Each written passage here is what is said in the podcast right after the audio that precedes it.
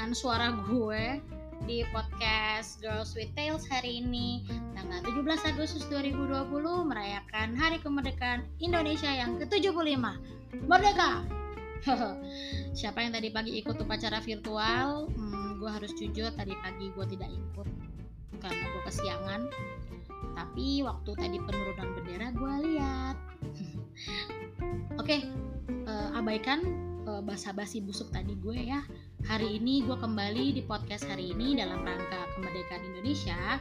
Jadi of course gue mau ngomongin soal Indonesia. Jadi podcast hari ini eh, gue mau mengajak teman-teman untuk lebih bangga lagi dengan negara kita. Jadi akan ada uh, eh, 15 fakta, 15 hal yang akan gue share dan gue harap itu bisa jadi alasan kenapa kita harus bangga jadi orang Indonesia. Jadi sebenarnya di tengah berbagai macam masalah di tengah ricuh uh, banyak kasus ya dari kasus uh, keributan agama ataupun uh, COVID-19 yang rada-rada gimana ini ya yang orang-orang bilang ini hoax dan lain-lain itu sebenarnya ada banyak hal yang harusnya kita jadikan fokus bahwa Indonesia tetap adalah negara yang keren, negara yang patut kita banggakan dan gue sih walaupun apa pun yang pernah terjadi dalam hidup gue gue tetap bangga punya uh, pernah bukan pernah ya masih menjadi bagian dari Indonesia. So, let's check this out. Ada 15 hal yang akan gue share ke teman-teman uh, untuk menunjukkan bahwa harusnya kita bangga jadi warga Indonesia. Yang pertama, Indonesia adalah negara kepala uh, kepulauan, maksud gue Indonesia adalah negara kepulauan terbesar di dunia. Bayangin aja, Eh, luas wilayah kita ini ada 1.904.569 km persegi dari Sabang sampai Merauke. Kita adalah e, negara kepulauan nomor satu. Setelah itu kok nggak salah ada Filipina, terus e, yang gue ingat Filipina sih, Jepang juga satu di antaranya, tapi paling besar adalah kita dan berdasarkan Badan Pusat Statistik dari data per 30 Juni 2020 jumlah penduduk Indonesia ada 268 juta 583.016 jiwa. Banyak banget ya. Memang sih bukan terbanyak di dunia. Kita ada di nomor 4 karena nomor pertama masih ditempati eh, oleh Tiongkok ya. Lalu fakta nomor 2 di Indonesia jumlah pulaunya ada kurang lebih 17.500 pulau yang terdiri dari kurang lebih 6.000 pulau yang tidak berpenghuni dan belum diberi nama. Banyak banget ya 17.500. Itu gua nggak tahu mungkin bisa lebih sebenarnya itu kurang lebih ya.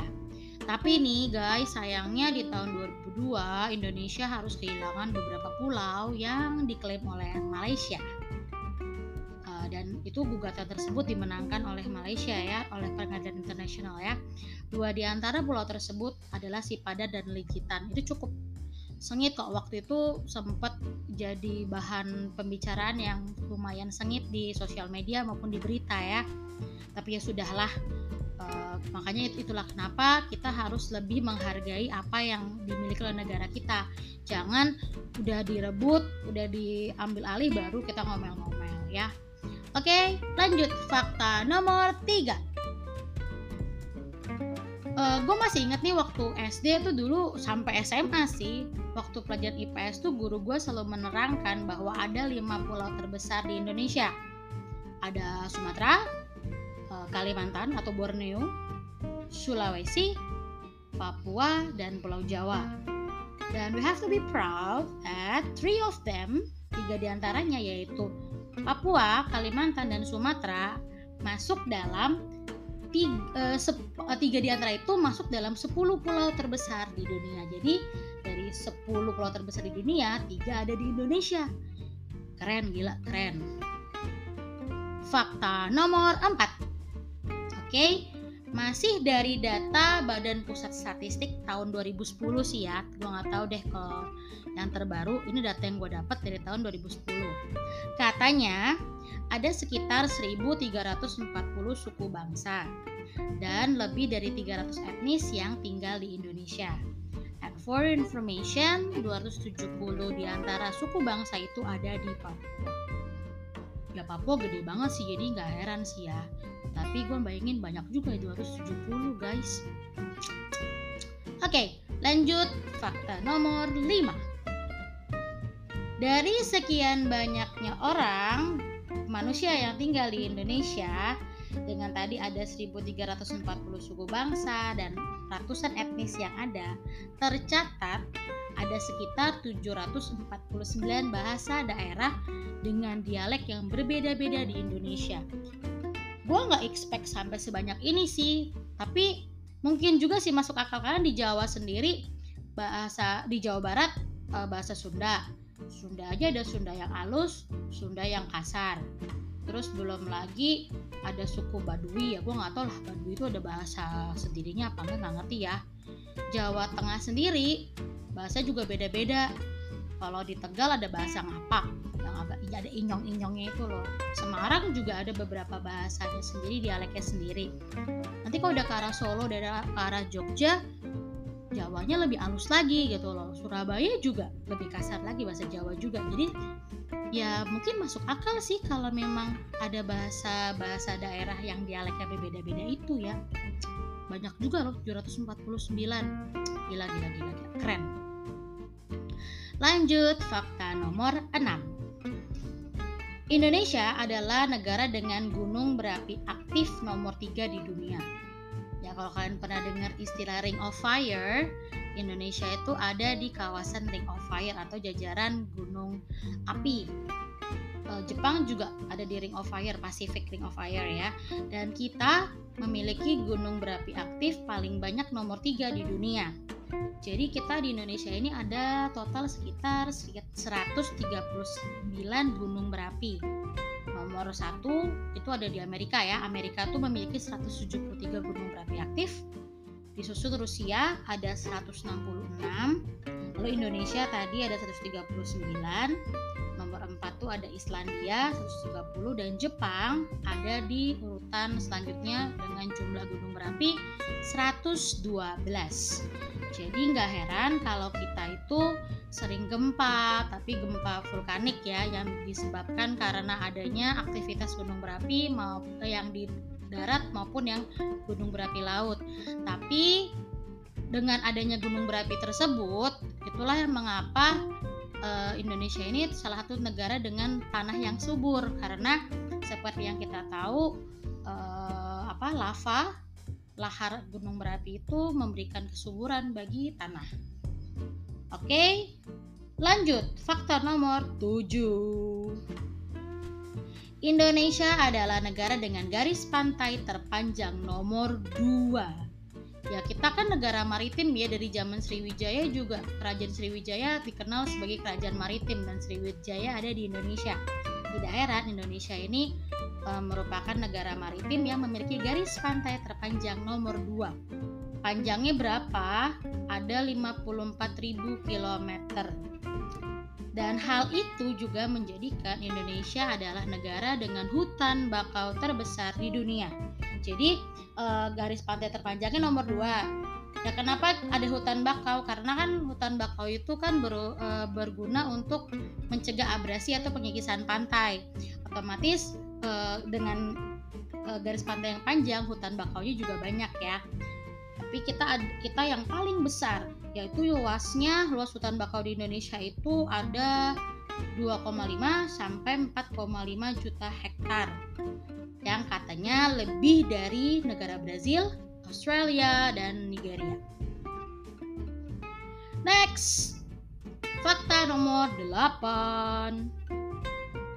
Indonesia memiliki danau kaldera terbesar di dunia. Danau kaldera itu apa? Danau kaldera itu danau yang terbentuk dari hasil letusan gunung merapi jadi kawah gunung merapi tapi danau gitu loh ya kalau e, danau kalira terbesar tersebut ada di Pulau Sumatera ada di Sumatera Utara yaitu Danau Toba the famous Danau Toba nah katanya sih Danau Toba ini adalah hasil dari letusan gunung merapi yang terjadi sekitar 25 juta tahun yang lalu konon katanya nih ya konon katanya ini masih di penelitian sih uh, gunung berapi Toba ini waktu meletus itu ternyata lebih besar dari Krakatau.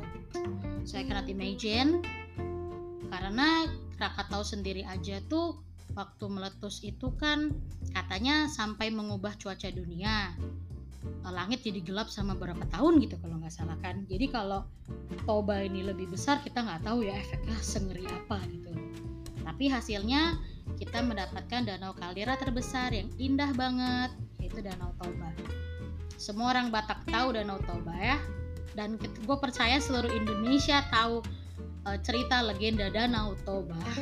Jadi kalau nggak tahu, berarti gue nggak tahu tinggal tinggal di Indonesia bagian mana gitu ya. Oke, lanjut fakta nomor 9. Hanya di Indonesia kita bisa menemukan spesies kadal raksasa yang katanya nih ukurannya itu 100 kali lebih besar daripada cicak-cicak di dinding. Ih, gila, sumpah, cicak di dinding kecil aja gue udah ngeri kan, tapi kalau 100 kali lebih besar gue nggak tahu lah. I hate reptile, but I have to be proud that Indonesia have this kind of reptile ya. Hanya ada di Indonesia aja. Nama kerennya adalah Varanus komodoensis. Udah sebut nih. Jadi Varanus komodoensis ini adalah komodo. Komodo hanya ada di NTT, Nusa Tenggara Timur, tepatnya di Pulau Komodo. Katanya sih hewan ini tuh bisa lari uh, secepat 20 km per jam nggak cuma hewan-hewan aja yang ngeri. Gua juga ngeri kali ya kayak deket-deket komodo ya. Ngelihat uh, ya keren sih komodo itu kan komodo dragon. Tapi seperti yang gue katakan I don't like reptile. Gue aja ngeri sama cicak. Jadi kalau pun suatu saat gue dapat kesempatan lihat komodo gue akan jauh-jauh dari komodo ya. Gue ngeri. Terus nih ya guys katanya sih DNA yang ada dalam tubuh komodo itu nggak beda jauh sama dinosaur memang dia kayak dinosaur sih ngeri gue ngeliatnya juga ya. Katanya uh, apa yang uh, yang pernah gue baca tentang komodo itu katanya sih gue nggak tahu bener apa enggak komodo itu cuma bisa hidup di pulau komodo. Jadi kalau sampai dibawa keluar dia akan balik lagi ke pulau komodo itu. Nggak tahu naik apa. Gue pernah baca di mana ya ya nggak tahu lah pokoknya gue hanya share aja ya bener atau enggaknya. Mungkin bisa share sama gue tentang fakta aslinya ya. Next Tadi udah ngomongin hewan, sekarang kita akan ngomongin uh, tumbuhan. Fakta nomor 10. Uh, eh, Indonesia punya bunga terbesar di dunia yang beratnya kurang lebih 7 kg dan tingginya kurang lebih setengah meter, yaitu the famous Rafflesia arnoldi. Selain itu, uh, ini biar biar enggak salah paham ya, Rafflesia arnoldi itu kan bunga terbesar. Nggak cantik juga ya jelek. Sorry to say jelek. Dan bau katanya. Tapi ada yang lebih bau lagi. Jadi ada bunga terbau di dunia yang namanya Amorphopalus titanium yang tingginya kurang lebih 2 meter. Dan keduanya hanya tumbuh di Indonesia di Pulau Sumatera. So, kalau nggak salah Bengkulu ya kalau nggak salah. Hanya di Indonesia saja guys ya kita harus tetap bangga sih walaupun mereka bukan bukan bunga tercantik mau ataupun bunga terindah bunga terwangi tapi spesies ini hanya ada di Indonesia. Artinya Indonesia ini punya keragaman uh, hayati yang luar biasa guys. Lanjut fakta nomor 11 Indonesia adalah negara berkembang pertama yang meluncurkan satelitnya sendiri Hal ini terjadi pada tahun 1976. Indonesia punya satelit yang diberi nama satelit Palapa. Pasti udah pernah dengar juga dong ya satelit Palapa. Dan Indonesia adalah negara berkembang pertama. Pada saat itu belum ada negara berkembang lainnya yang meluncurkan satelitnya sendiri. Keren sebenarnya Indonesia ini loh. Lanjut fakta nomor 12. Kalau kalian kepen nonton Asian Games, pasti kalian tahu Stadion Utama Gelora Bung Karno. Ternyata guys, Stadion Utama Gelora Bung Karno adalah salah satu stadion terbesar di dunia. Salah satu ya, gue gak bilang stadion terbesar, tapi salah satu stadion terbesar di dunia yang dibangun pada tahun 1962. Katanya nih ya, kapasitasnya kurang lebih 120 ribu orang ya kalau dilihat waktu pembukaan Asian Games yang epic dan spektakuler itu sih masuk akal juga sih mungkin bisa lebih kali ya lanjut Fakta nomor 13 Tambang emas terbesar nomor satu di dunia dan tambang penghasil tembaga terbesar nomor tiga di dunia ada di Indonesia. Namanya tambang Grasberg. Jadi kalau kalian pernah dengar tentang Freeport, ya inilah tambang itu. Jadi eh, PT Freeport asal Amerika ini menguasai tambang uh, Grasberg ini. Katanya ada 20.000 orang lebih yang dibutuhkan untuk menggali uh, tambang ini. Memang uh, Freeport ini menimbulkan kasus yang cukup epic ya yang kalau kalian sering dengar kasusnya Freeport Indonesia itu harusnya kan punya Indonesia ya tapi dieksploitasi oleh pihak asing ya inilah tambang itu uh, katanya sih bagian mineral awalnya sudah terkikis jadi yang lagi digali sekarang yang bawah. Pro dan kontra sih adanya uh, Freeport ini karena banyak hal buruknya juga mineral-mineralnya tuh udah mulai berkurang soalnya. Lanjut lanjut lanjut. Fakta nomor 14 Indonesia harusnya bangga karena hanya di Indonesia. Candi Borobudur. So, kalau kalian tahu Candi Borobudur, Candi Borobudur uh, sudah ditetapkan oleh UNESCO sebagai salah satu famous World Heritage ya. Candi Buddha terbesar ini dibangun pada abad ke-19, sorry, abad ke-9 oleh Wangsa Shailendra. Uh, dan katanya sih ada 2672 panel relief. Jadi relief itu yang kalau kalian ke Candi Borobudur tuh kan ada gambar-gambar timbul tuh ya di dindingnya nah panel relief itu ada 2672 yang kalau dijejerin nih panjangnya sampai 6 km dan candi ini sangat terkenal terutama kalau saat Waisak setiap tahunnya itu banyak jutaan orang yang datang ke sana. Serius itu jutaan orang sih dan katanya itu bagus banget karena pada saat itulah kita bisa lihat Candi Borobudur itu dipenuhi lampu dan lampion. Sayangnya tahun ini tidak bisa karena wabah Covid, tapi Candi Borobudur tetap menjadi salah satu kebanggaan Indonesia. And the last fact that I'm going to share today, number 15, Indonesia memang bukan produsen kopi nomor satu di dunia karena produsen kopi terbesar di dunia itu ada Brazil, nomor dua Vietnam, and then number three Colombia, Indonesia di nomor empat. Tapi Indonesia adalah produsen kopi termahal di dunia yaitu kopi luwak. Gua nggak tahu sih kenapa orang mau minum kopi luwak lalu uh, rela bayar mahal yang katanya sih harga secangkirnya tuh paling mahal bisa sampai 300 ribu cangkir loh ya bukan gelas ya cangkir 300 ribu. Gue sih ogah sih bayar kopi 300 ribu hanya secangkir kecil ya. Nggak tahu juga nikmatnya dari mana. Yang katanya tuh kopi luwak itu adalah kopi biji kopinya tuh berasal dari uh, jadi kotoran kotoran luwak. Luwak tuh sejenis musang ya. Jadi pokoknya tuh lu, luwak itu kan makan makan biji kopi.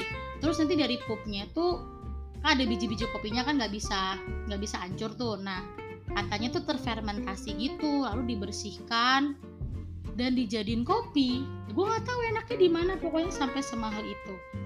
Gue lebih prefer kopi yang lain ya. Jadi Indonesia itu walaupun ada di urutan nomor 4 tapi jangan lupa Indonesia punya kopi gayo robusta, kopi ijen, kopi kintamani, flores Jawa, toraja dan banyak kopi lainnya juga.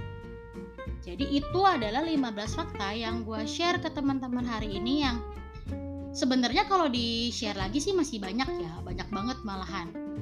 Tapi at least dari 15 itu gue rasa kita harusnya cukup bangga menjadi bagian dari negara kita. Walaupun sebagai uh, yang tinggal di Indonesia kita tahu banyak sekali problem banyak sekali masalah yang akhir-akhir ini kita tahu ya isu agama cukup sensitif terus bagaimana negara ini menangani covid ada banyak pro dan kontra. Belum lagi politik-politik yang mengerikan ya. E, ngeri lah kalau kita pikirin tapi kita sebenarnya harus tetap bagai jadi bagian dari negara ini. Sudah 75 tahun Indonesia merdeka ada banyak hal yang dilewati oleh bangsa kita untuk ada sampai ada di titik ini. Kalau kita nonton di tadi gue barusan barusan tadi sore gue nonton film Soekarno ya dan itu yang gue pelajari waktu gue SD dulu. Untuk sampai di kemerdekaan kita yang 75 tahun ini banyak hal yang sudah dilewati. Penjajahan dari Belanda 350 tahun dilanjutkan dengan Jepang tiga setengah tahun. Yang tiga setengah tahun tuh lumayan mengerikan juga sih kalau gue lihat ya. Kita bisa ada sampai saat ini bisa anak kalau gue jadi guru gue selalu katakan ke anak-anak murid dulu zaman dulu anak-anak Indonesia nggak bisa sekolah ya bisa sekolah cuma anak-anak pribumi yang kelas bangsawan terus oh, sama orang-orang Belanda. Sekarang kita bisa sekolah siapa pun juga bisa sekolah. Banyak juga sekolah-sekolah gratis yang disediakan oleh pemerintah untuk anak-anak yang kurang mampu. Banyak juga guru-guru yang dedikasinya tinggi sampai ke pelosok-pelosok untuk memberikan pendidikan buat anak-anak. Jadi pendidikan itu sekarang bisa dinikmati banyak orang tinggal balik lagi ke kitanya mau belajar apa enggak gitu ya terus kita mau menentukan nasib kita juga enak dulu kita nggak bisa sembarangan mau jualan juga nggak bisa sembarangan jualan sekarang banyak banget uh, eh, UMKM atau ya entrepreneur-entrepreneur muda yang mendirikan PT, startup, jualan jualan makanan yang lewat sosial media aja bisa meraup untung untung yang cukup besar. Jadi kita bisa menentukan nasib kita sendiri. Kita harusnya bangga tinggal di negara kita yang dengan banyaknya suku et, suku etnis agama tapi kita masih bisa saling sapa sesama lain. Kita masih bisa mempelajari bahasa-bahasa lain. Ada banyak tarian daerah yang bisa dinikmatin ada banyak cerita daerah yang bisa didengar. Kita bisa share ke orang-orang luar sana. Dan kenapa sih banyak-banyak orang asing yang datang ke Indonesia? Ya karena itu. So gue harap selama 75 tahun ini kita masih bisa mengembangkan negara ini dengan lebih baik lagi. Dan bersikap lebih nasionalis sih. Nggak usah terlalu banding bandingin sama negara lain. Ini negara lain keren ini. Negara kita juga kalau mau kita lihat lagi banyak hal kerennya juga. So anak muda anak muda ayo kita lestarikan budaya kita. Kita bangga jadi bagian dari negara ini dan kita sebarkan uh, baiknya negara kita ke negara lain. Jangan jelek-jeleknya aja. Contohnya kayak netizen Indonesia kan jeleknya ketahuan tuh. Ya dikurang-kurangin lah dikikis-kikis lah Oke, podcast gue hari ini cuma mau share itu aja. Gue berharap kita sebagai anak muda lebih bisa berkembang lebih baik lagi supaya negara kita semakin dikenal oleh masyarakat luas. Keep doing positive things. Eh, Dirgahayu Indonesia, merdeka!